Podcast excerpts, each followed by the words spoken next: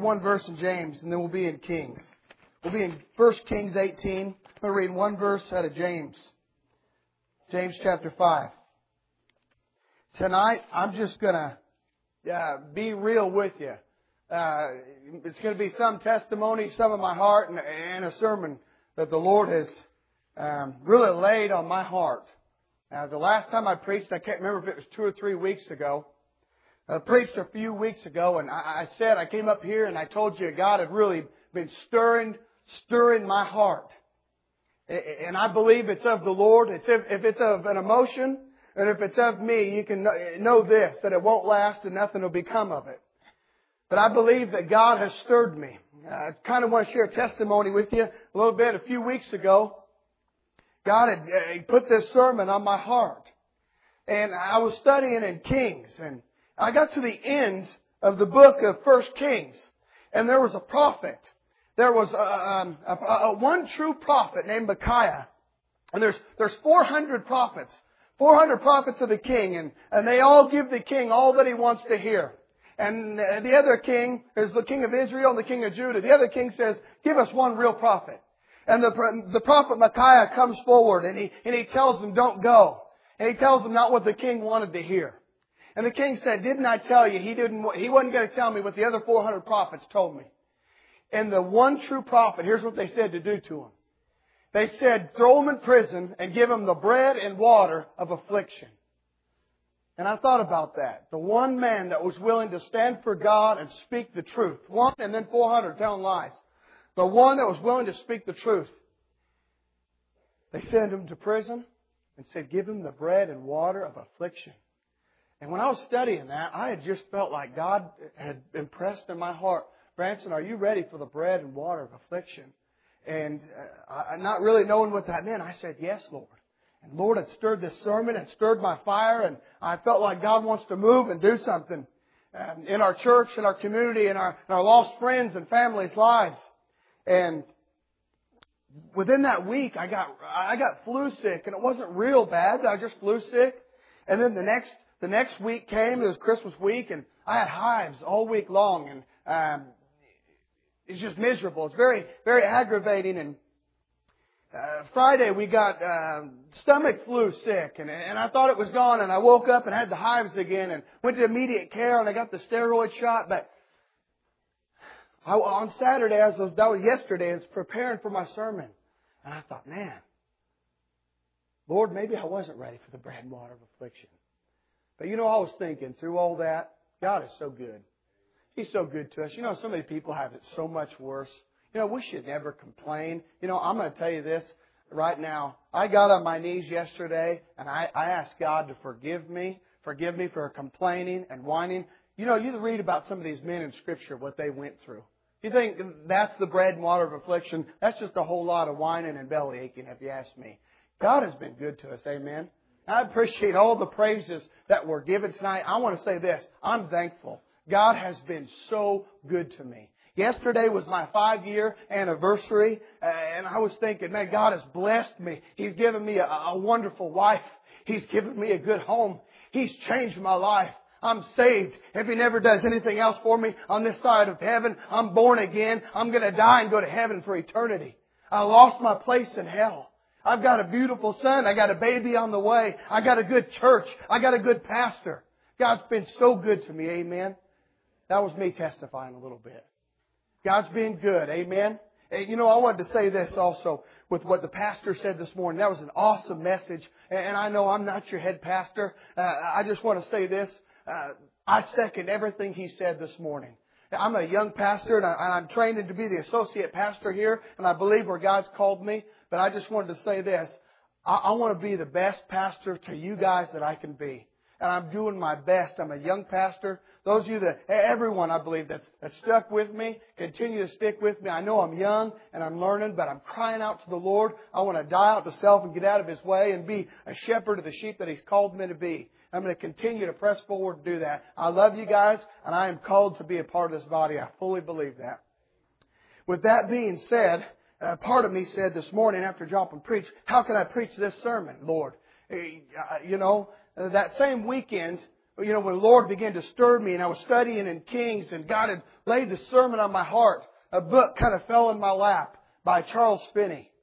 Uh, anybody ever heard of Charles Finney? Old time revivalist, early 1900s, right, Pastor? A.W. Tozer, and with some of those guys, I guess he was a little bit later, but uh, put this book in my lap and I started to read it. And while God had already been stirring in me about being revival, and while God had already been stirring in me about uh, the Sermon in Kings, this book fell in my lap. It was by Charles Finney. It was called How to Experience Revival. And some of it, and you'll hear some of it tonight, some of it was very, very uh, uh, um, in my face. And I wasn't expecting it, convicting. And I want to say this with the sermon that was given this morning, but the message that was given this morning, that is so true. I, I stand behind every single word our pastor said. And I started thinking about that this afternoon. I said, Lord, how can I preach a sermon after he said that this morning? And I thought about this. I said, you know what? God's got his hand on this people here. He does. God's got his hand on us. And you know what?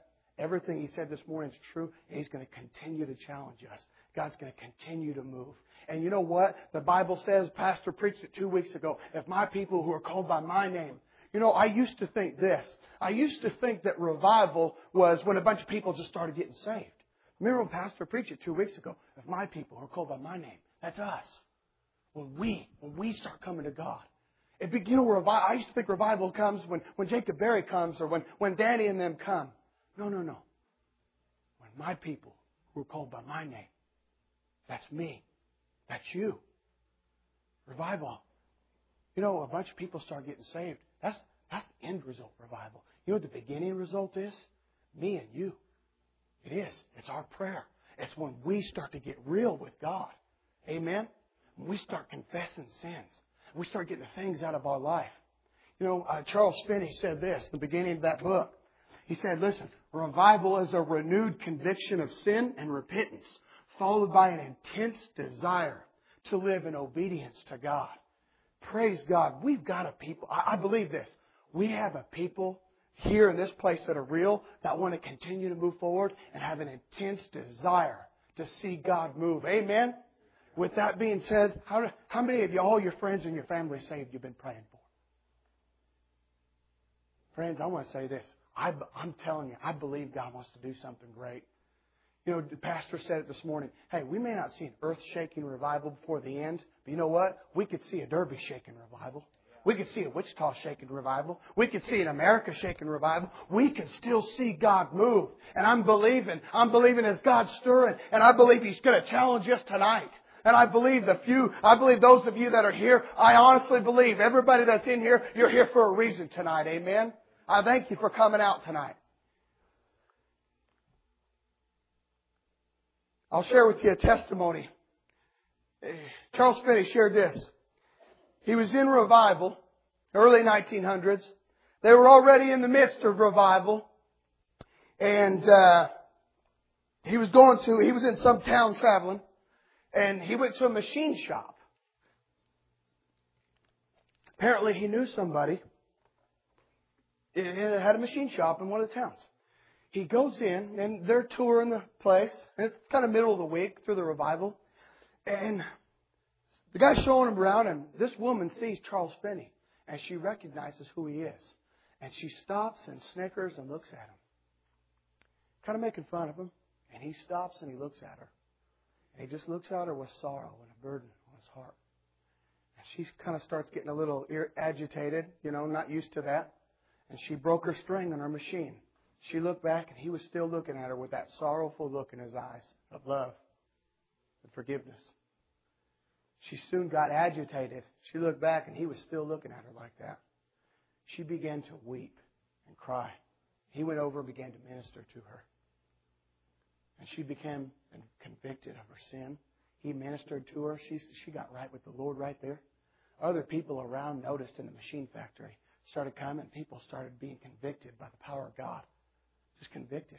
A renewed sense of conviction. And it came, and the boss of that company that day decided, and he was a worldly man, decided to stop and shut down and have a prayer meeting right there. The next day, there was 3,000 people there converted to be saved. That's revival. Amen. That's how that book started off. That's his testimony. I don't, you know, when I when I read that, I thought, man, God is powerful. God wants to move. And then Pat Joplin's sermon a few weeks ago had stirred within me. My people are called by my name. But God led on my heart. I've been studying in Kings. I started reading about Elijah, and something hit me. We're in James, aren't we? Yes, we are. We are in James chapter 5, verse 17. James chapter 5 and verse 17. Elijah was a man with a nature like ours. And he prayed earnestly that it would not rain. And it did not rain on the land for three years and six months. And he prayed again, and the heaven gave rain, and the earth produced its fruit. Uh, I skipped a verse before that. Oh, that's good. Let's read it. Confess your trespasses to one another and pray for one another. Did you hear that? Oh, that's good. Listen, confess your trespasses to one another and pray for one another that you may be healed. Listen, the effective, fervent prayer of a righteous man avails much. The effective, fervent prayer of a righteous man availeth much. The fervent prayer of a righteous man accomplishes much. Now listen, we hear this verse all the time. I want you to just stop for a second. Give the Lord your attention. Try and grasp a hold of this. We're in the New Testament. We're in the book of James. And here's what he says.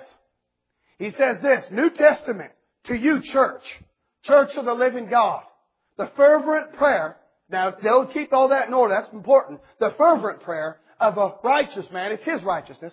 Fervent prayer of a righteous man availeth much, accomplishes much. Elijah was a man with a like nature, like us. You know what he's saying? New Testament. Church, listen.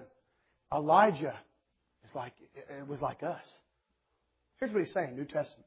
I'll paraphrase. We can pray like Elijah. That's what he's saying. Now, I want you to think about that. Think about that just for a second. We can pray like Elijah. He prayed that it wouldn't rain for three and a half years and it didn't. And then when he prayed that it would, it did. Now this was by the word of the Lord. And I'm going to get ahead of myself, but listen. Bible says New Testament. You with me? We can pray like Elijah. We can pray like Elijah. Let's look at Elijah's life. Let's look at, we're going to look at three stories here. We're going to be in 1 Kings, 1 Kings 17.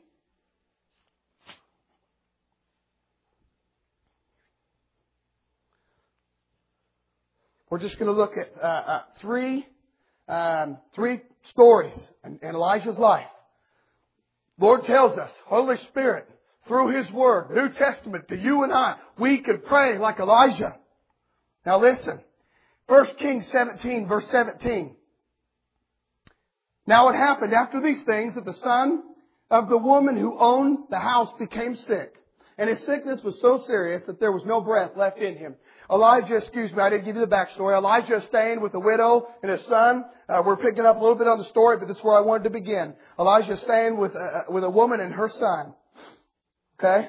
Verse 17. Now it happened after these things that the son of the woman who owned the house became sick, and his sickness was so serious, but there was no breath left in him. So she said to Elijah, What have I to do with you, O man of God? Have you come to me to bring my sin to remembrance and to kill my son? And he said to her, Give me your son. So he took him out of her arms and carried him up to the upper, excuse me, and carried him to the upper room where he was staying and laid him on his own bed. Praise God. Then he cried out to the Lord and said, remember, we can pray like Elijah.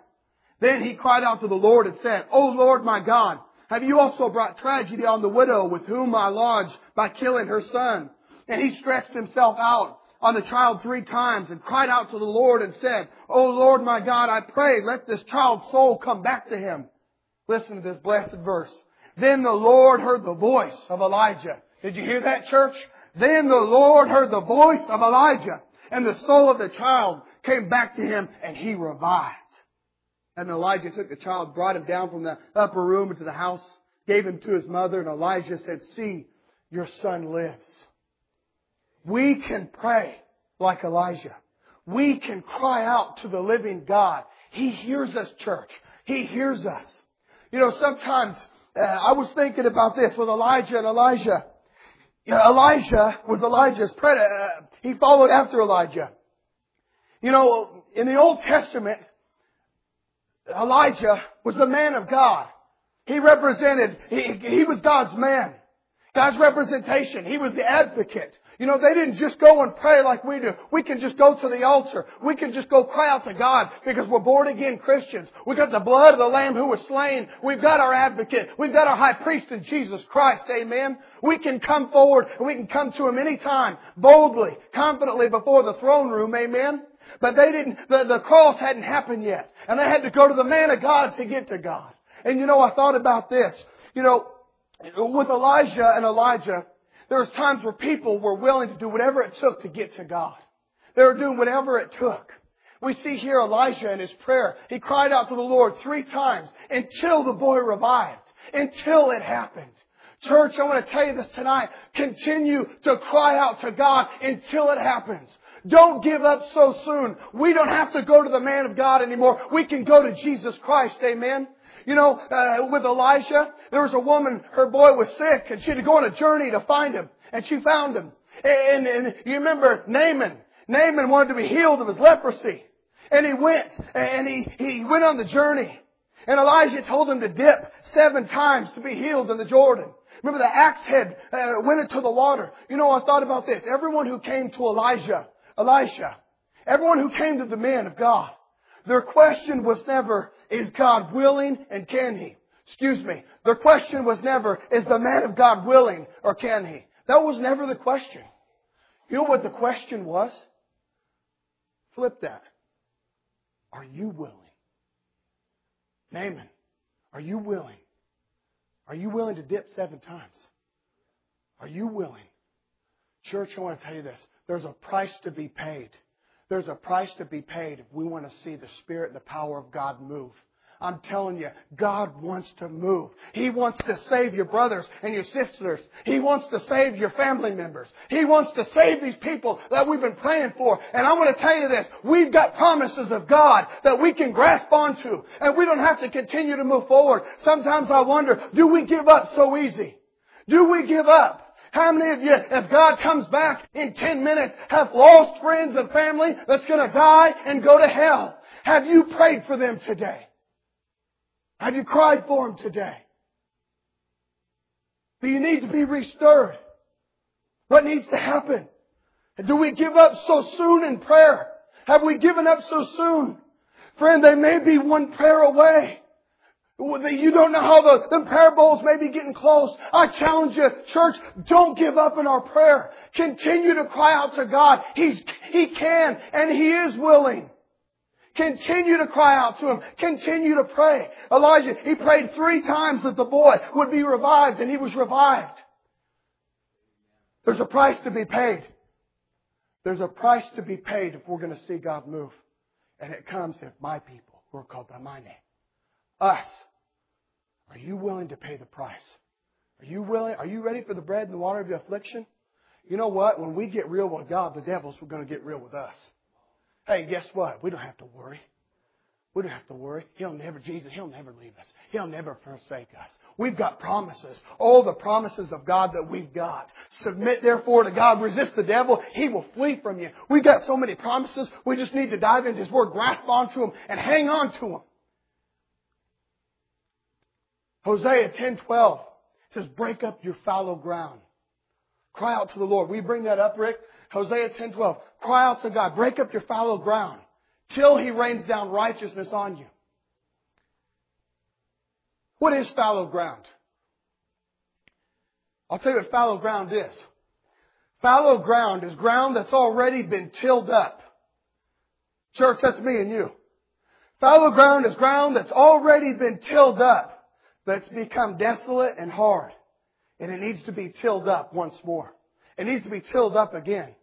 See, in Hosea 10:12, he says, "Break up your fallow ground." I'm not word for word, but I'm close. He says, "Break up your fallow ground, cry out to God until He rains down righteousness on you."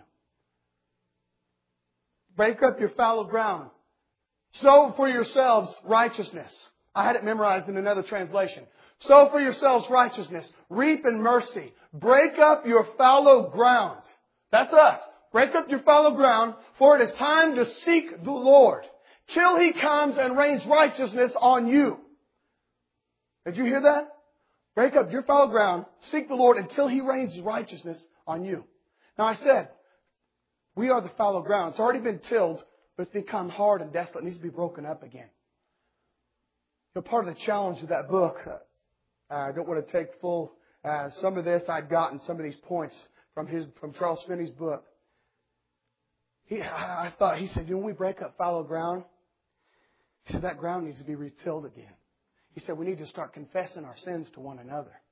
Start confessing. He said when we break up our fallow ground, we start to get real with God. We start to get into the nitty gritty, getting the things out of our life that need to be out of our life. We cry out to Him, and then the Lord will rain down His righteousness on us. He started listing some things. When I read it, I thought, oh man, I don't have anything to, to repent of. I don't have anything to confess. I started reading.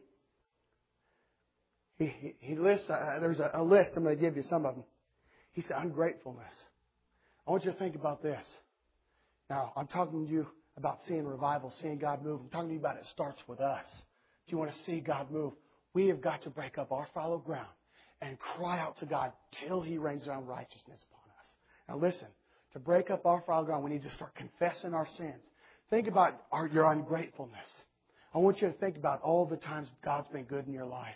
I want you to think about, I'm talking about listing them, naming them one by one. All the things God's blessed you and taken care of you. All the good things He's done for you. Have you praised Him for every one of them? Have you lifted up His name? Have you thanked God for all that He's done in your life? You worship Him the way that you ought to? Confession of our neglect to our family in Christ. We have a good church and praise God. Pastor said it this morning. We've got the spirit of unity here. But church, the pastor said this before, that just doesn't come. It doesn't just happen. We've got to continue to hold each other accountable. You know, one thing, uh, the, the, if we're care, not careful, uh, the spirit of the world will kind of come in. We'll kind of have that attitude, just kind of mind your own business. Well, where you been? Uh, where you been, sir? Where you been? Hey, if somebody in your family is a born again Christian and they started missing, or you see saw them getting behind in their faith, would you not say something to them? Why? Because you love them and you care about them. Hey, how much more, our brothers and sisters, are we in here? Should we not hold each other accountable?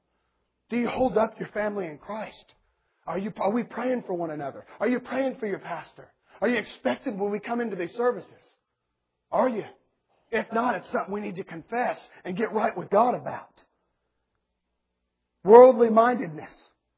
Envy. Have you ever seen someone praised in church? You ever seen someone praised and lifted up and you didn't like it in your heart? That's envy. That's something that needs to be confessed. Often we can have a critical spirit. You ever been critical of someone's ministry, critical of someone in the church, and it wasn't confessed? That's fallow ground that needs to be broken up. That's sin that needs to be confessed to God. Slander. Listen. Caught this one. Telling the truth. You know, I thought it was like a lie or something. Listen. Telling the truth with the intent to injure. That's slander. That's telling the truth with the intent. You know how small and how quick that can happen? Telling the truth with the intent to injure. You know, that could just be just a comment, just quick and passing. You see, we start naming our sins one by one. We start naming our sins one by one. You know what happens? Praise God. We start getting real with God. And we start confessing our sin. Amen? And guess what? Our fallow ground starts beginning to break up. And guess what? Guess why we're doing it? Because there's people here that are real, right, Lindsay? Because there's people here that want to get real. I know you. I know that God, I know there's people in this place. I know that you guys want to see God move and you want to see uh, your lost friends and family saved. How many of you would like to see that in the next week? And the next month? How many of you? Why can't we? Why can't we? We can pray like Elijah. I love his confidence in prayer, his consistency in prayer. Hypocrisy. Praying and confessing sins. Oh, this is a good one. Hey, uh, oh, I've been guilty of this. Lord help me. He, he said hypocrisy. How many of you had sin and you prayed about it, but you never really intended to stop it? Huh? That's hypocrisy. How many of you, I've done it. I've been there and I've done it. I said, Oh Lord, I know this is sorry. Oh Lord, I'm wrong. Until Tuesday comes around, I'm planning on doing it again. Oh man, maybe it's something even so small. Oh, you shouldn't do this and you shouldn't do that. Oh, it may, be, it may just seem small and stupid to somebody else, but you know it. You never really intended. You actually never gave it to God. You just knew that you should say it. You know, that's hypocrisy before God. We need to confess of that. Confess it. Robbing, oh, this good. Robbing God, misspent time and talent of all God has given you. I want you to think about this. All the talent God has blessed you with. The health God's blessed you with. Your time and your talent. What are you spending it on? Are you robbing God? Oh, to him is given much, much is required. Are you robbing God with all the talent and the time he's given you? Are you? If you are, it needs to be confessed. It needs to be confessed. Why? Because we're going to break up our fallow ground. We're going to get real with God. And we're going to pray to God. And we're going to cry out to Him until He rains down righteousness. Why? Because it's not about us. Because we want to see God move. Because we want to see our lost friends and family saved. Because we want to see revival. How many of you got excited when I shared that Charles Finney uh, testimony? Is that not powerful? Friend, our God is the same. He has not changed. Then the Lord heard the voice of Elijah. He will hear us. We can pray like Elijah. We give up too easy in prayer. I'm telling you, we give up too easy in prayer. Are you listening to every whim of the Spirit? And I want to tell you first and foremost, and all these things, and my sermon tonight, I was convicted myself, and I've been trying to get right with God, and I've been trying to break up my fallow ground. I want to listen to every voice of the Spirit, every move, every whim, every time He tells me to pray. Because I'm ready to get real with God. Because listen, our hope is not in this life. And you know, I was guilty of that. My hope and my joy and my dreams is yours in this life. Think about it. Is your hope and your joy and your dreams here? When you think about uh, your hope, when you think about good things, listen, it's not sin. It's not sin. I listen. I want to live a life and have a relationship with my family. That's not a sin. That's not a bad thing. But where's your hope placed? Is it here? Is it in this realm? Because we're strangers. We're pilgrims. We're not home. I'm just a stranger passing through. If heaven's not my home, Lord, what will I do? I love that old song. Our hope's not in this life. It's in eternity. We must fix our eyes on Jesus Christ. We're not home. You understand that tonight? Do you understand that tonight? We are not home. We're not home. But praise God, we're going to be. We've got to pray. Cry out to God. Don't give up so easy in prayer. Uh, uh, eight, uh, chapter 18, verse 41 of Kings. Chapter 18 and verse 41.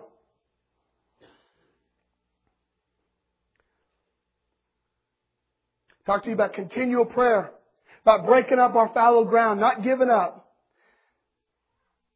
Chapter 18 verse 41 says this, And Elijah said to Ahab, Go up, eat and drink, for there is a sound of abundance of rain. So Ahab went up to eat and drink, and Elijah went up to the top of Carmel. Then he bowed down on the, then he bowed down on the ground and put his face between his knees and said to his servant, Go up now, look toward the sea. So he went up and looked and said, There is nothing. And seven times he said, Go again. Then it came to pass the seventh time that he said, there is a cloud as small as a man's hand rising up out of the sea. So he said, go up, say to Ahab, prepare your chariot and go down before the rain stops you. Now it happened in the meantime that the sky became black with clouds and wind, and there was a heavy rain. So Ahab rode away and went to Jezreel. Praise God. Did you hear that? Elijah prayed. He cried out to God. Did you hear? I love, I love his confidence in his prayer. You know what? Elijah believed his prayer was answered before the answer actually came. Did you hear that? There was nothing. He goes up to pray for there's rain. He goes up and he says, I hear the sound of abundance of rain. I hear it, but there's nothing. He believed his prayer was answered before he even asked it. What confidence in prayer. And guess what? He knelt down and he prayed and he sent his servant back seven times. Seven times. And finally, he looks back and there's a cloud the size of a hand. Listen, to pray the will of God. Elijah, he was praying the will of God. Listen, to pray the will of God, we must put ourselves in God's will. Did you hear that? to pray the will of God, put yourself in God's will. We grasp onto those promises. Look at the promises we have in John chapter 15. Abide in me. If my words abide in you, ask whatever you wish and it will be done for you. That is a promise to you and I, church. Christian, are you hearing me tonight? That is a promise to you and me. How do we abide in Him? By keeping His commandments. The fervent prayer of a righteous man availeth much. Do you know the promises that we have in Scripture? Elijah prayed. He prayed God's will by putting himself in the will of God. Praise God. He heard it before it came. I want you to ask yourself this. Have you been praying the way God's called you to? Do you have that strong confidence in prayer? You know, you know what? God loves a strong confidence in prayer. He does. You know, I remember this happened here in the church maybe about three years ago, sitting there in the back, and Joplin was sitting where Rick is. And I remember I heard somebody say this. Somebody said to Joplin, it was something about a prayer request. Somebody said something. I remember exactly what it was. And Joplin looked at them and said this. He said, Well, if you want me to pray it, I will. And if I pray it, it will happen. And I remember, I'll just telling you, Lord forgives me. You, you forgive me too, brother. This is three years ago or so. I remember I, I thinking this about the pastor when he said that. I said, who, who does he think he is? Probably who the Bible says he is. That's probably who he thinks. Uh, what, uh, what confidence in prayer? You know what we say? I, want to tell you this. You know what people today would have said about Elijah? That he's cocky. That's what they would have said. Can I tell you something? Elijah was not cocky. He was confident. Do we know who, what, who and what we are? Do we know that? I mean, you, is what I'm saying to you tonight just going in one ear, and not one out the other? Do you understand the promises we have in Scripture? You understand God's trying to tell us you can pray like Elijah? Ask whatever you wish. You see, if you pray, if you pray and seek His face, if you abide in Him, place yourself in His will, you will pray the will of God. Ask whatever you wish, it will be done for you. God loves, listen, I'm almost done. I got one more point. God loves a strong confidence and prayer. God loves that. God loves it when someone comes along and believes Him. You know, you know, most people's response to that, maybe I'm wrong and maybe it was me and hey, Lord's forgiven me long ago. You know, but most people's response was probably the same as what I thought.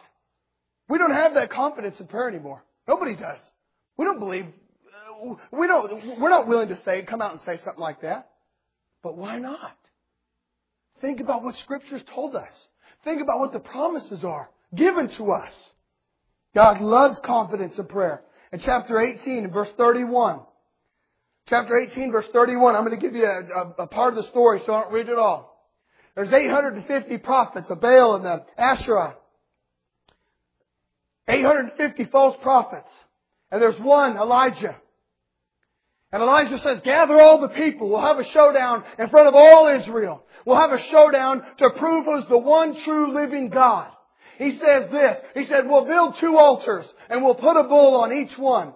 We'll build the altars and whichever God answers by fire, whichever God answers by fire, that is the one true God. Okay? Elijah lets them go first. They put the bull on the altar. And they begin to cry and they dance out and, cry out to Baal. They call out to their God. To cry out, to, to, to answer by fire, to consume their sacrifice on the altar. Not surprisingly, nothing happens. You know, it gets later in the day and, and they begin to cut themselves and bleed and, and Elijah says, where is your God? Maybe he's gone on vacation. Maybe he's just not home. Maybe he's just not hearing you. Cry out loud, louder. And they, and obviously nothing happens. And then it's Elijah's turn. And here's where we pick up. Chapter 18 verse 31. And Elijah took the 12, took 12 stones according to the number of the tribes of the sons of Jacob, to whom the word of the Lord had come, saying, Israel shall be your name. Then with the stones he built an altar in the name of the Lord. And he made a trench around the altar large enough to hold two seahs of seed. And he put the wood in order, cut the bull in pieces, and laid it on the wood, and said, Fill four water pots with water, and pour it on burnt sacrifice and on, on the wood. Then he said, do it a second time. And they did it a second time. And he said, do it a third time. And they did it a third time. So the water ran all around the altar. And he also filled the trench with water. Did you hear that? Elijah had his, he had his altar built in the bull. And not only that, he has them soak it. He has them drench it. There's so much that there's water around, around the altar. It says, so the water ran all around the altar. And he also filled the trench with water. Verse 36. And it came to pass at the time of the offering of the evening sacrifice that Elijah the prophet came near and said, listen, this is his prayer. Lord God of Abraham, Isaac, and Israel, eh, let it be known this day that you are God in Israel, and I am your servant, and that I have done all these things at your word. Hear me, O Lord, hear me, that this people may know that you are the Lord God, and that you have turned their hearts back to you again. Then the fire of the Lord fell and consumed the burnt sacrifice. And the wood licked up the stones and the dust, and it licked up the water that it was, the water that was in the trench. Now when all the people saw it, they fell on their faces. And they said, the Lord, He is God. The Lord, He is God. I want you to notice this. Elijah never prayed for fire. Did you catch that? He never prayed for fire. He prayed for God's name to be lifted up. He prayed for God's name, for God to be exalted. When we do that, we're always praying God's will. I told you about putting yourself in God's will. When we do that, you're always praying God's will. He prayed for God's name to be lifted up. He prayed for Jesus Christ. He prayed for God, Jehovah, to be glorified. When we seek His face and cry out to Him with all our hearts, when we cry out to God to be exalted, the fire always comes. He is a consuming fire. How we need the fire of God again. Amen. We need the fire of God again to burn brightly within us. In our testimonies, in our witnessing, in our lives, in our prayer. May this lost and dying world, our friends and our family, may they see us lit on fire again for Jesus Christ. To the day of Pentecost, tongues of fire came upon Peter. He preached and 3,000 were saved. I'd read the sermon Charles Spurgeon wrote. He said, many today were calling that disorder. Many today would call that disorder. Charles Spurgeon said this, May God send us a season of glorious disorder, if that's disorder. We need the fire of God again. We need to be lit with God's zeal, with His flames, with a strong, what a strong confidence Elijah had as he poured the buckets of water on the altar. As he prayed for the name of God to be lifted up and exalted. Praise God. Listen, when we look for God's name to be exalted, He'll answer us. He'll always answer. The fire will always come. I want to say this tonight. With all that said and those stories, Chris, our worship team will come. With all that said, think I want you to think about everything that Elijah did. I want you to think about his confidence in prayer. I want you to think about his unwillingness to give up until God answered. I want you to think about it. he placed himself in God's will. He abided in him. He placed himself in God's will to pray God's will. Now, church, I want you to grasp hold of this tonight. In the New Testament, the Bible says we can pray like Elijah. I don't know about you, but I am ready. I'm ready to see Shauna and Brady and Brian. I'm ready to see Garrett saved. I'm, I'm done playing games. I'm done not praying when God calls me to in the middle of the night. I'm done not getting real. I can just tell you this God has stirred me and awakened me. He stirred my flames. He's increased my faith like never before. I want to, not only do I want to, I am believing I can see my lost friends and family. I, I want revival just in my own family. Not alone, let, not, let alone in your family and in this church. Not only am I, I don't want to just come up here and talk about it. I'm believing this, that we can grasp onto, grasp onto the promises of God in Scripture. But listen, are you willing to pay the price? The question is never is God can He and is He willing? Are we willing, if my people, We're called by my name. Are we willing? Listen, if you're getting this, revival starts with us. We can grasp onto these promises. We can pray like Elijah. We can see thousands saved. We can see our lost friends. We can see them healed. We can see our land healed. We can see people saved. I'm ready to take a hold of it. I'm ready to do whatever it takes, Lord. Hey, give me the, the whatever. Because guess what? Even with the bread, the water, the affliction, no matter what, you know what? We have got It's so good. But you know what? Even if we don't, our hope's not in this life. We're strangers